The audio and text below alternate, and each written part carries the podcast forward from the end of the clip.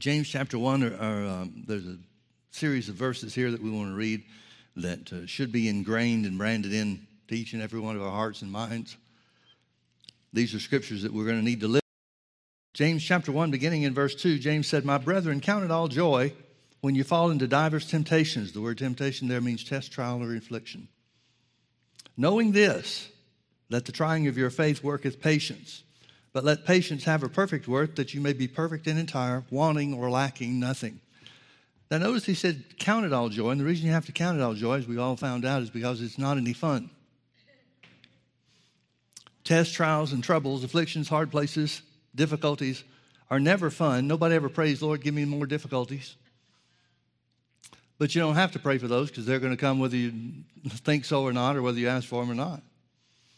God's not the author of difficulties, but He does have a way for us to overcome them. And that, that requirement, or that which is required of us, is knowledge. Count it all joy when you fall into diverse temptations, again in verse 2. Verse 3 knowing this, knowing this.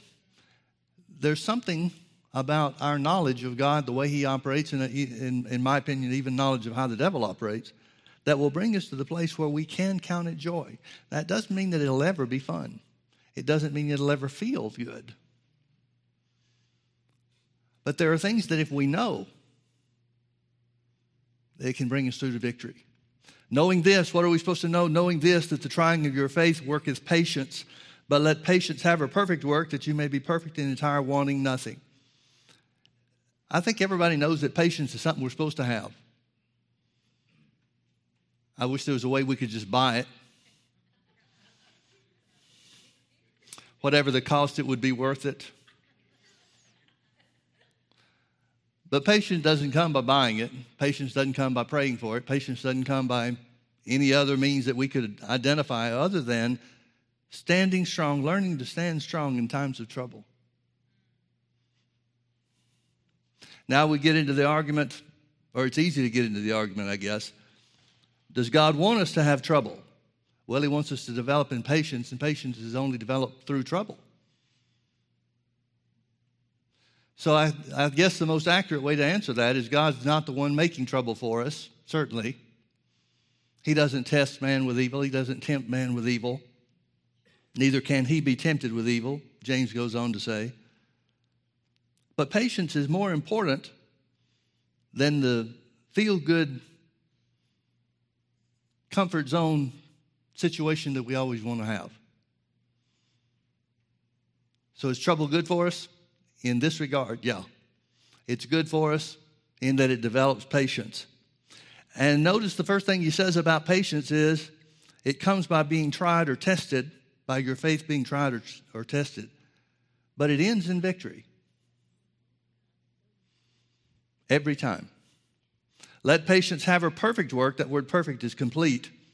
That you may be perfect and entire, wanting nothing. Now, this word perfect, talking about us, is talking about maturity. It's talking about spiritual growth and development. Then he says in verse 5 If any of you lack wisdom, let him ask of God that giveth to all men liberally, and upbraideth not, it shall be given him. What's that telling us? It's telling us you're not always going to know what to do in the middle of trouble. But when you don't, there's an easy answer, there's an easy fix. Ask God for the wisdom you need in the middle of the trouble. It's, it's the, the easiest thing in the world for us, no matter how long we've been walking with God, no matter how dedicated to Him and His Word and His plan and His purpose, no matter how much that may be the truth in our lives. There are always going to be situations regarding trouble, regarding the testing of your faith, the trying of your faith, that you're not going to have an answer for. Now, that's the point where some people bail. A lot of people give up at the point that they don't know. The thing that they don't know or the, the, the steps to take they may not know. But God's always there with an answer. He's always there to help you. Now, think about what that means. That means He wants you to make it through your trouble successfully, victoriously. That's what He wants. I think sometimes we think we want it more than He does. We're more committed to our situation than He is, but that's not true. If that were true, He wouldn't always have an answer. So it says, if any of you lack wisdom, he can't be just talking about normal wisdom. 1 Corinthians 1.30 says, Christ has made unto us wisdom, along with some other things. Four different things it says Christ has made unto us. So he's not just talking about wisdom that comes from the Word of God, he's talking about wisdom in your specific situation. Thank God both belong to us. If any of you lack wisdom, let him ask of God that giveth to all men liberally and upbraideth not. But there's a condition. It shall be given him. Here's the condition. But let him ask in faith, nothing wavering. For he that wavers is like a wave of the sea driven with the wind and tossed. For let not that man think that he shall receive anything of the Lord. A double minded man is unstable in all of his ways. So it's telling us we're going to have to ask in faith, nothing wavering. Now, why does he talk about not wavering in this situation? Why does he point out, and, and we have to believe that this is inspired by the Holy Ghost, why is the Holy Ghost pointing out the need to not waver? Because when you're dealing with things that you don't know, that's where the devil can trip you up. When you're dealing with the unknown, now the unknown in this case is if you lack wisdom, if you don't know what to do next. How many of you ever come to a place where in the middle of your trouble, in the middle of your situation, you just don't know what else to do. Pretty common occurrence, right? Well, what are we to do? Ask for wisdom. Why does it take faith? Because it may not look like you're getting it. It may not look like it's coming to you. It may not look like you have any direction from the Lord to take. I always like what Brother Hagin used to say. He used to, he may still say it. I don't know if you say this in heaven or not. But he used to say, I go as much by what God doesn't say as what he does. Well, if we apply that principle to these scriptures, if you ask for wisdom, ask in faith, you may have to stand strong in faith because it may not seem like anything's happening. And if there is nothing that's being told you, that may be an indication from God that there's nothing more for you to do. You remember Ephesians chapter 6 and verse 10. Well, let's turn over there. Let's look at Ephesians 6:10.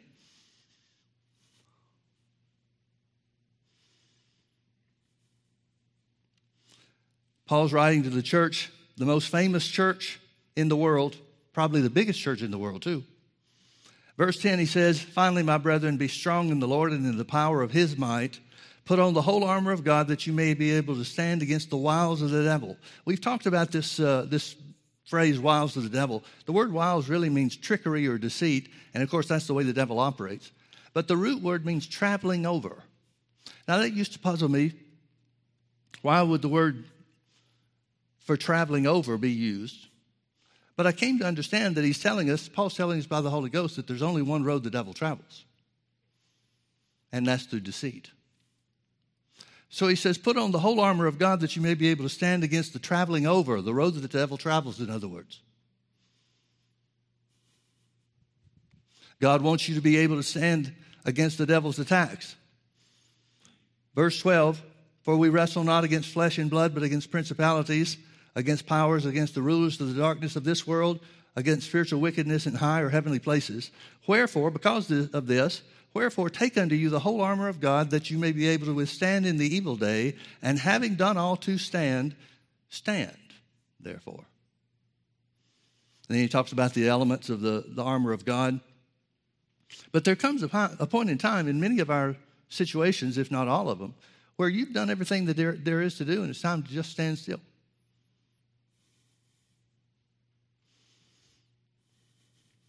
Now, when it talks about the devil's road and the way that he travels against us, we know that he travels against us in deceit. Well, what does that mean? If we've got the word for what we're in the middle of, or the word that covers our situation if we're asking for something or believing for something or whatever the case might be. You remember the story in the Old Testament about the 10 spies, the 12 spies went into the land of Canaan. 10 of them came back with an evil report. What was their evil report? They came back saying, We can't take the land. So, therefore, that tells us, shows us a perfect example that one of the ways the devil will work against you, one of the ways that he operates on the only road that he travels, which is trying to bring deceitfulness or deception to your mind. One of the ways he travels is to tell you, you can't do it. You can't make it. God won't see you through. Now, you may have heard great testimonies from somebody else. And thank God they had what it took to get it, but not you. Now, we all know that's the way the devil operates, don't we? We don't think of it so much in those terms, but that's the only thing that he can do. The only thing that he can do is try to get us to waver, speak against what the word says about us and, and what belongs to us. Or rather than speaking against the word, speaking against us. And trying to make us believe that we can't do what the Bible says we can. So count it all joy when you fall into diverse temptations, tests, trials, and afflictions, knowing this, that the trying of your faith worketh patience. The trying of the faith that's based on the unseen truth of the Word of God that we can't see any evidence for is what the devil's going to tell you is not working. That's the place where he's going to tell you you can't make it. Others might, but not you. Or that God will not honor his word. I've been uh, doing some study on the, uh, the life of Joseph.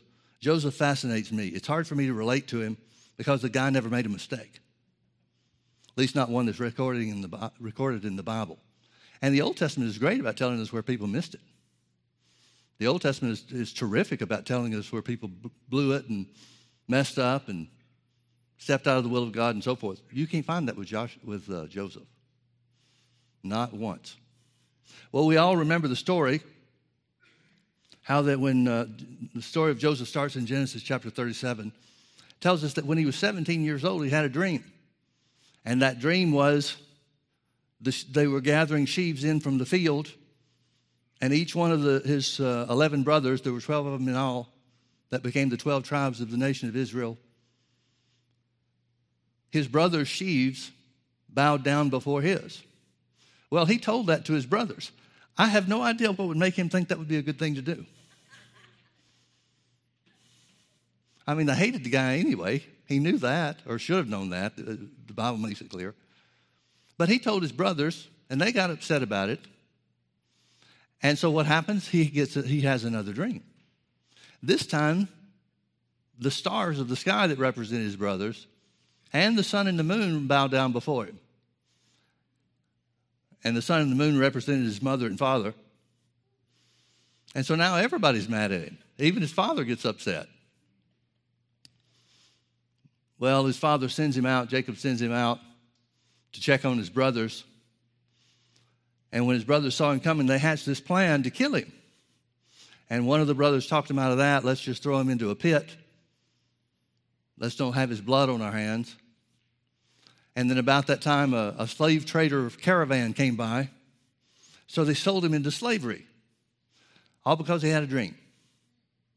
Or two dreams, really the same dream, but you know what I mean. So they sold him into slavery. And one of the brothers said, let's, one of the brothers that came up with the idea to sell him into slavery said, let's sell him and see what come of his dreams. Well, that starts a long road for Joseph. He gets to Egypt. He's sold unto Potiphar's house. Potiphar is the captain of the king's guard, Pharaoh's special army, personal army. And he winds up, the hand of God is on him, which is probably one of the reasons why his brothers hated him so. But the hand of God was on him, and he became the chief person, the ruler of the house in Potiphar's house. It goes so far as to tell us Potiphar didn't even pay any attention to the business of the house or what he had because Joseph was so good in taking care of things, and the hand of God was on him. Well, you remember what happened after that. Looks like Joseph is doing pretty good. I don't think he had any idea how his dreams might come to pass at that point in time. But he's just minding his own business. And then Potiphar's wife tells a lie on him, says he tried to assault her. Potiphar listened to his wife, believed his wife, and had him thrown into the prison the special prison where the enemies of the king were put. Well, it's not too long before Joseph starts running the prison. God blesses this guy everywhere he goes. Now he's in slavery first, and God blesses him. Now he's in prison. He's a prisoner, and God still blesses him. Now, I don't know about you, but I would rather the blessing of God keep me out of prison and slavery. That'd be my way to make this work. But that's not the way it happened. Well, you remember more about the story, I'm sure. The king throws the butler and the baker, the chief butler and the chief baker, in prison. They displeased him. And both of those guys had a dream, same night. Joseph asked what's going on. They told him the dream. He interpreted it. He said to the chief butler, Three days from now, the king will restore you to your original position. The chief baker hears that and says, Well, let me tell you my dream. And Joseph says, Three days from now, the king will kill you, cut your head off. So he says to the butler, It happens just exactly the way that he said that it would, just exactly the way the dreams were interpreted. He tells the butler, Remember me when you get before Pharaoh, because I haven't done anything wrong. I Haven't done anything wrong. Two years go by. And then Pharaoh has a dream. You remember he dreamed about the, he had two different dreams that meant the same thing. He had one dream where there were seven cattle that were eaten up, big, fat, healthy ones that were eaten up by lean ones, skinny ones. And Joseph interpreted the dream. He said, God gave this dream to you twice to show you how important it is and that it will truly come to pass. And he explained to him about how that the seven years were seven years of plenty and then would be followed by seven years of famine. And the famine would be so great that it would be like there never was the seven years of plenty. And so he gives Pharaoh instructions or makes a suggestion to him. He said, Find somebody to put in charge of this that will collect a portion of everybody's crops during the, the years of plenty so that you can guard against the years of famine. Well, in a matter of one day's time, Pharaoh exalts and elevates Joseph to be the prime minister. Now, there's a couple of things that happen. The Bible tells us that uh, in Genesis chapter 37 that Joseph is 17 when he has the dreams. It also tells us that he's 30 when he stands before Pharaoh. 13 years, almost half this kid's life. How long would it take you or me to doubt the dreams that we had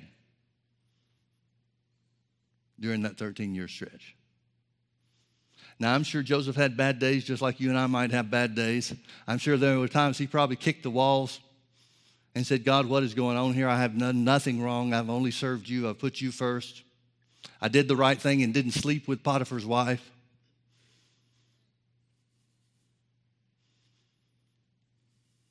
Now look where I am. Nobody wants to be in a bad place, folks. Nobody wants to be in hardship.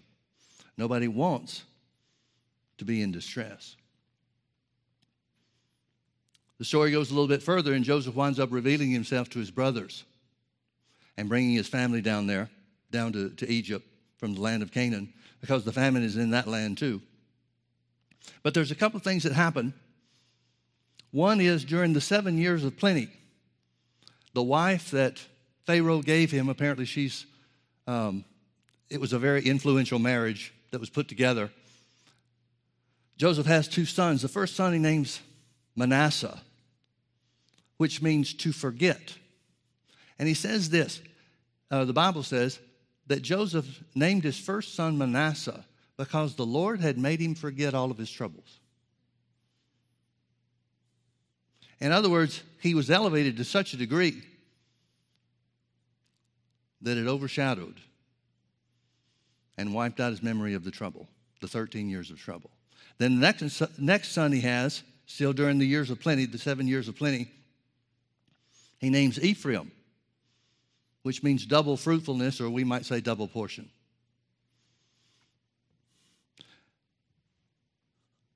Count it all joy when you fall into diverse temptations knowing this, that the trying of your faith worketh patience, but let patience have a perfect work, that you may be perfect and entire, wanting, lacking, needing desiring nothing. Folks, this is the way God operates. One of the things that always frosts me about people, and it's usually denominational churches, and their reliance on the book of Job, the story of Job. Nobody ever talks about the end of the book. Nobody talks about the fact that Joseph, that uh, Job came through this situation. Most Bible scholars agree it was a nine month to 12 month period of time that everything written in Job took place. It's not like it was this way forever. But at the end of that period of time, however long it was, the Bible says God gave Job twice as much as he had to start with. And Job messed up a lot. God didn't bless him with twice as much because Job was perfect. He wasn't. But he never strayed too far. And God gave him twice as much. Well, this seems to be the same pattern that God was operating with with Joseph. Then you remember his, his uh, brothers come from Canaan land, the famine that's in their land too. And they bow before him, and Joseph remembered the dream. Now, it's interesting that it says it this way. It's uh, Genesis 42 21, I think. But when his brothers come and bow down before him, the Bible specifically says, and he remembered his dream. What do you think he's been doing with those dreams?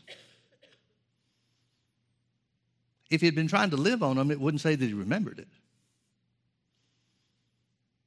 Here's one mistake I see people make over and over and over again they get a dream or a vision for something and then they try to make it come to pass themselves. I have an advantage on that because Brother Hagin talked about that to us many, many, many times. He was always big on times of preparation, recognizing the value of preparation times. He was always very strong on letting God work things out. He'd tell us story after story after story about what God would say to him about a meeting or a, a crusade or a campaign or ministry endeavor and how he never did a thing to make it work. He just left it alone. If it was God, it would work itself out, or God would work it out instead. And it always worked. I think people are trying to live on their dreams. And everything you hear is pursue your dream, pursue your dream, pursue your dream. Not me. I'm going to pursue God. Let Him work things out the way He wants them. Because if the dream is of God, He's big enough to make it work. And if the dream's not of God, I don't want to be going in the wrong direction.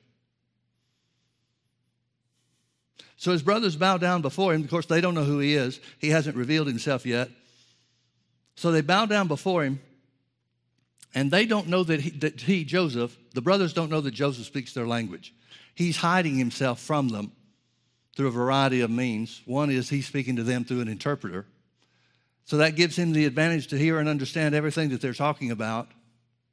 And one of the things that got me about this story has always intrigued me is his brothers talked about their guilt for what they did to him. And they said it this way they said, We are guilty of the blood of our brother. I guess they assume that he's dead. Certainly don't expect him to be in the position he's in, I'm sure. But it says it this way We heard the anguish of his soul when he was in the pit. And that's why this distress has come upon us. Now, you remember that Joseph kind of played games with them undercover. He put their money back in the sacks of grain that they were supposed to have paid for. So they were afraid about that, and that's kept them away. Then he did the thing with hiding his silver cup in Benjamin's gear. So he's not, he's not going out of his way to tell them who he is until he's proven them a bit. Part of that proving involved a stint in prison for a few weeks.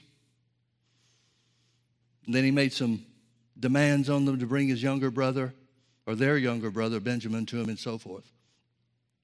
But when it says, when uh, I think it's Simeon that makes the comment, we heard the anguish of his soul. That word anguish means extreme distress.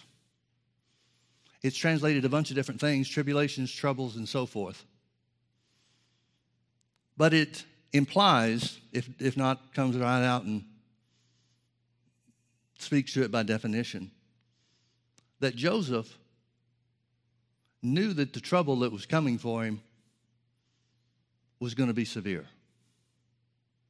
He agonized during the time that he was in the pit. He knew his brothers were having an argument about whether to kill him or not.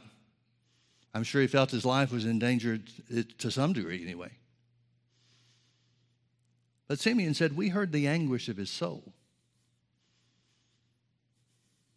Now, folks, you know, knowing the end of the story, the thing that Joseph was agonizing about was a step used by God to get him to where he wanted him to be. But those times sure are difficult to identify sometimes, aren't they? When Joseph finally does reveal himself to his brothers, he says this. They, are, of course, are apologizing or trying to apologize for what they did to him. And he said, Don't worry about it. Don't fret over this. God used it to save you and the rest of our family. After 13 years in prison, wrongly accused, mistreated, sold into slavery, the whole thing, after 13 years, when he's elevated to the position God had planned for him to have all along. He sees the hand of God in the evil that they did to him. I know a lot of people, and I'm sure you do too, that have gotten bitter with God over things not working out the way they wanted them to, and have turned their back, at least to some degree, some completely, but others just to some degree because things didn't go the way that they were believing for them to go. Back in uh, the period of time that we were having trouble with uh, our construction and the lawsuits and different things that were going on, um, I was believing God for one thing specifically, and it didn't work. Didn't happen that way. I was believing for us to win the, the big lawsuit and not be liable for the money that we really didn't owe. But we lost that one. We lost a half a million dollars plus almost another half a million dollars to legal fees. And I, I was, that was one of the low points for me. So I was talking to the Lord about it.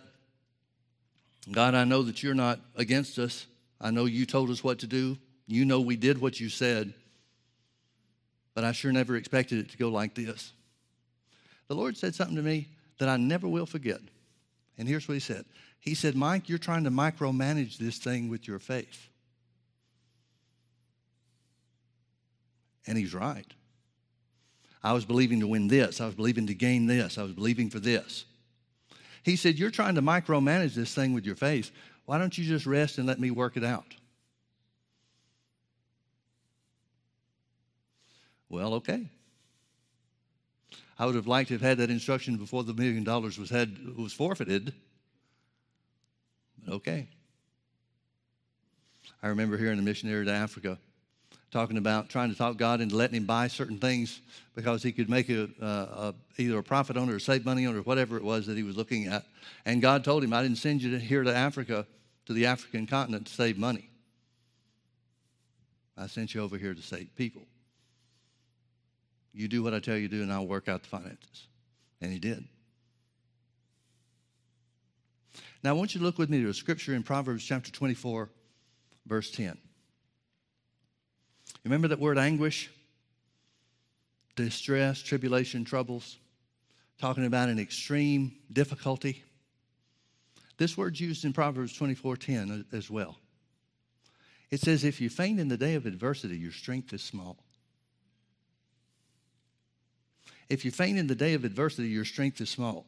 I asked the Lord during the middle of our trouble and financial difficulties and lawsuits and all that other kind of stuff. And really, the biggest, the thing that hurt the most for me was not the loss of money.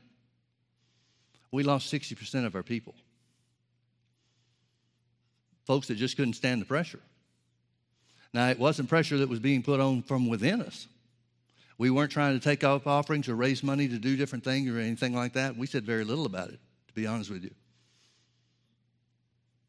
I only told people what I had to tell to do the right thing. But there's a lot of stuff about it that nobody ever knew. But there was a lot of pressure. There was a lot of pressure coming in from the outside.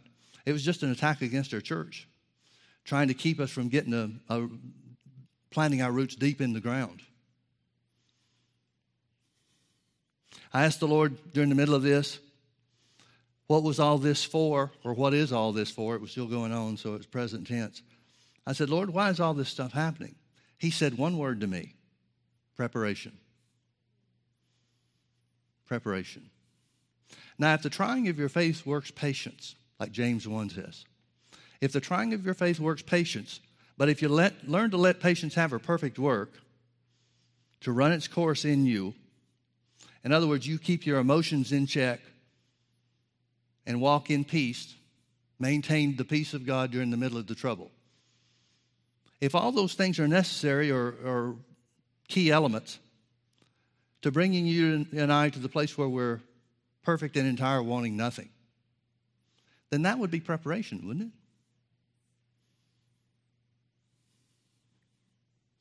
Every trouble that the devil brings to us that tries our faith, that gives us the opportunity to develop patience, would therefore have to be preparation. Now I got to thinking about that. Initially, I thought, well, this is great, preparation, this is wonderful. Then I got to thinking, wait a minute, does that mean something worse is coming down the road? Does that mean something bigger is on the horizon? I learned to just cast that out of my thought life and just forget, forget about that. But where it says, if you faint the day of adversity, your strength is small, we would have to say the same thing would be true to say, if you faint in the day of preparation. That would have to be true. Brother Hagin used to tell us all the time preparation is not lost time. Preparation is not, not lost time.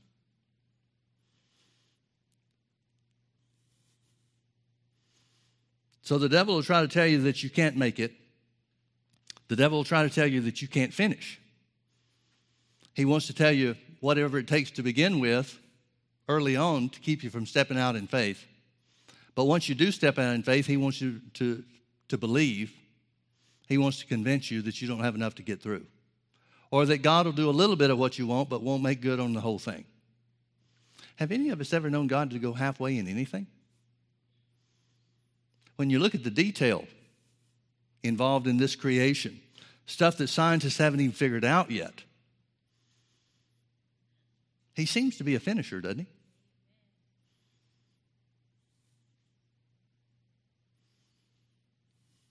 I'm sure that we're not the only ones that have made this mistake.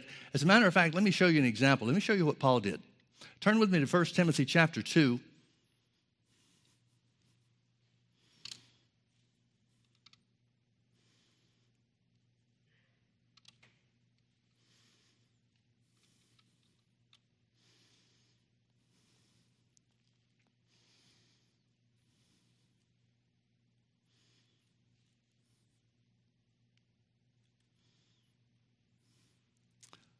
Well, I'm calling out the wrong reference. Let me find it.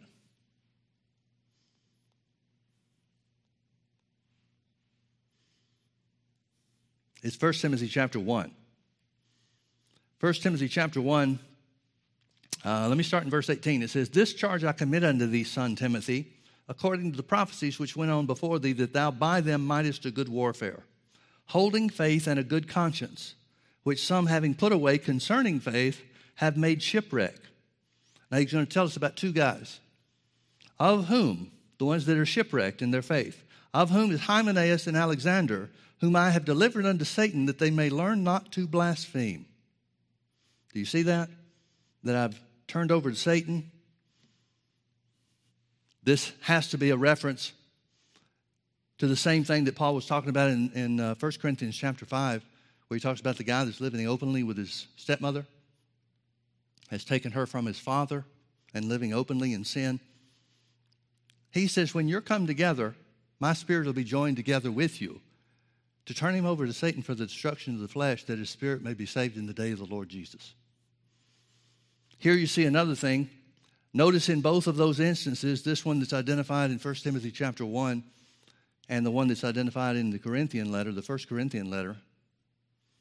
Notice it's Satan that does the destroying of the flesh, not Jesus not God. That's really important for you to remember. There are times, clearly, that we may have authority to take action for the good of the people, for the, in these cases, for the good of the churches involved. So you see that in, in uh, 1 Timothy chapter 1, verse 20, of whom are Hymenaeus and Alexander that I, that I have turned over to Satan, that they may, not, they may learn not to blaspheme. Turn with me over to 2 Timothy chapter 4 now. Here's the second letter that he writes to Timothy, so it has to be, chronologically, it has to be after the first one. Notice what he says, 2 Timothy chapter 4, verse 13, the cloak that I left at Troas with Carpus, when you come, bring with you, and the books, but especially the parchments. Those must be notes of everything that Paul has received from the Lord and put down for posterity. Wish we had those parchments now. Now notice verse 14. Alexander the coppersmith did me much evil. The Lord reward him according to his works. Of whom be thou aware also, for he has greatly withstood our words. This has got to be the same Alexander that was spoken of in the first letter that Paul wrote to Timothy. So in 1 Timothy chapter 1 verse 20, Hymenaeus and Alexander had been turned over to Satan that they might learn not to blaspheme. And here in the second letter, chapter 4 verse 14, Alexander is still around. Now what does that mean? Now I'm going to say something loosely here and then clean it up. It means God doesn't kill people as fast as we want him to. Now, here's the exaggeration on that God doesn't kill anybody. But obviously, it seems obvious to me anyway, you tell me if I'm wrong, but it seems obvious to me that Paul thought the situation was already handled at the time that he wrote the first letter to Timothy, and now when the time comes around for the second letter, he's still here. Could this be a situation where Paul's trying to micromanage something too? It's possible.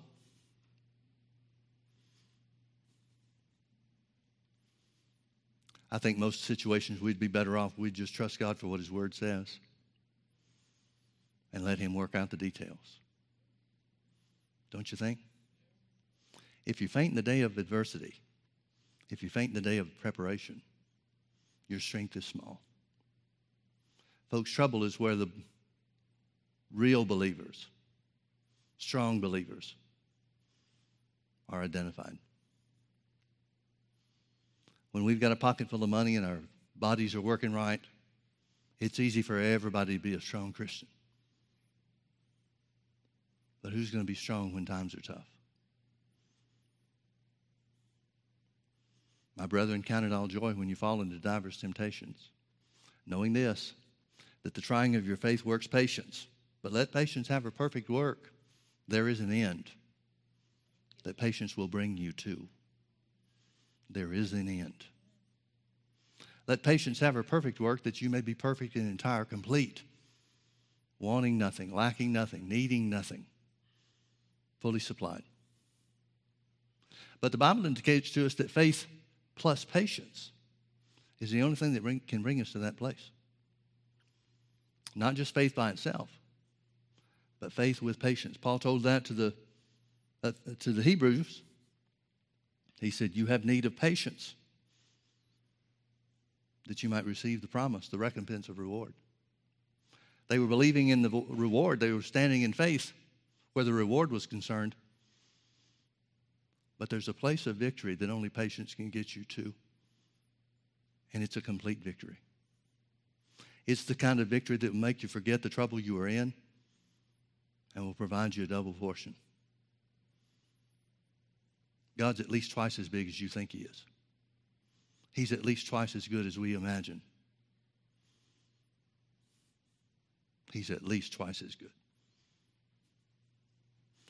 My brethren, count it all joy. The issue is expressing joy because of what you know the word says, no matter what it looks like, no matter what it feels like, no matter what the forecast is, no matter what the diagnosis, no matter what the devil tells you is going to happen or won't happen. God's bigger than all of those. Count it all joy when you fall into diverse temptations. Let's pray. Father, we love you so much. We thank you for your word. We thank you that your word is true. And because it is, Father, we are able to declare with confidence, boldness, that we believe you. We believe your word is true. And Lord, we don't want to be and refuse to be those people that faint in the day of preparation, that faint or give up in the day of adversity. We choose instead to follow Abraham's example and to be strong in you, looking only under your promise, giving glory to you and being fully persuaded that what you've promised you're able also to perform. We'll not let the devil shake us from that truth. You are able to finish. You are able to bring to pass that which we've trusted you for. So we give you glory, Father. We thank you in advance for all that we've trusted you for all that we're standing on. If there's something we need to do, Father, all you have to do is tell us and we'll obey. But if you're not telling us anything to do, then we simply, having done all to stand, stand therefore. Thank you, Father, that your word never fails. In Jesus' name, amen. Amen. God bless you. Thank you for being with us.